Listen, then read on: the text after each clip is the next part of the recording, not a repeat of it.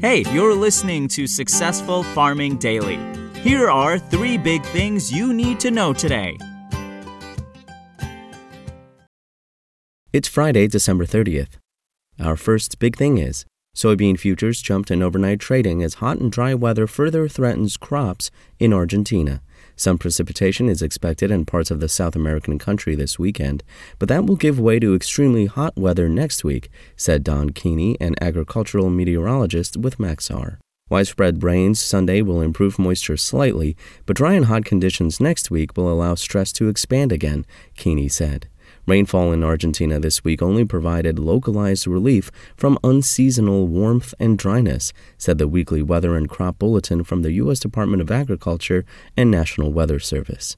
Grain futures were little changed overnight as drought conditions in the southern plains remained steady. About 86% of Kansas, the biggest wheat growing state in the U.S., was suffering from drought conditions as of December 27th, unchanged from the previous week, according to the U.S. Drought Monitor. 90% of Oklahoma, the second largest producer of hard red winter varieties, was seeing drought also unchanged week to week, the monitor said. Little or no rain has fallen in southwestern Kansas and the Oklahoma and Texas panhandles in the past two weeks, data from the National Weather Service show. The same is true for all of Oklahoma, Missouri, and Arkansas, where soft red winter varieties are grown. Soybean futures for January delivery rose 13.5 cents to $15.29 and 3 quarter cents a bushel overnight on the Chicago Board of Trade. Soy meal was up $6.10 to $464.60 a short ton, while soy oil fell 32 hundredths of a cent to 66.04 cents a pound. Wheat futures for March delivery dropped a quarter cents to $7.73 and three quarter cents a bushel, while Kansas City wheat was up a tick to $8.66 and three quarter cents a bushel. Corn for March delivery fell half a cent to $6.79 a bushel.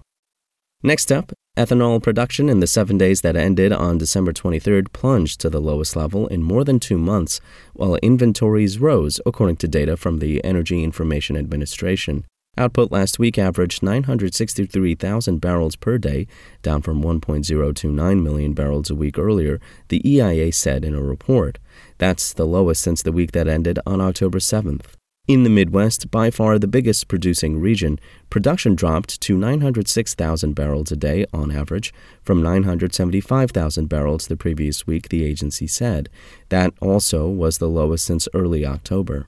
The losses in the Midwest were the entirety of the declines as East Coast production was unchanged at 12,000 barrels per day and Rocky Mountain output was steady at 14,000 barrels. Gulf Coast production was up to 22,000 barrels per day last week from 20,000 barrels the previous week, the government said. West Coast output rose to 9,000 barrels a day on average from 8,000 barrels a week earlier. Ethanol stockpiles in the week through December 23rd rose to 24.636 million barrels, the agency said.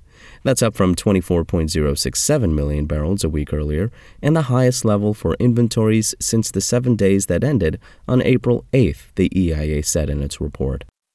And finally, a large storm is expected to hit western Kansas starting tomorrow and lasting through Thursday, though the exact location of the winter weather is still in flux, according to the National Weather Service. The storm will hit the central U.S., but models are showing that it may move north of southwestern Kansas, which has been extremely dry for at least the past couple of weeks, the NWS said in a report early this morning. The same system may impact eastern Kansas starting Monday and last through early next week. Rainfall is forecast for parts of southern Missouri, Illinois, and Indiana today and tonight, the agency said. Locally heavy rain cannot be ruled out, especially across southeast Missouri and parts of Illinois into far west Kentucky, the NWS said. Thanks for listening. Follow more news on agriculture.com.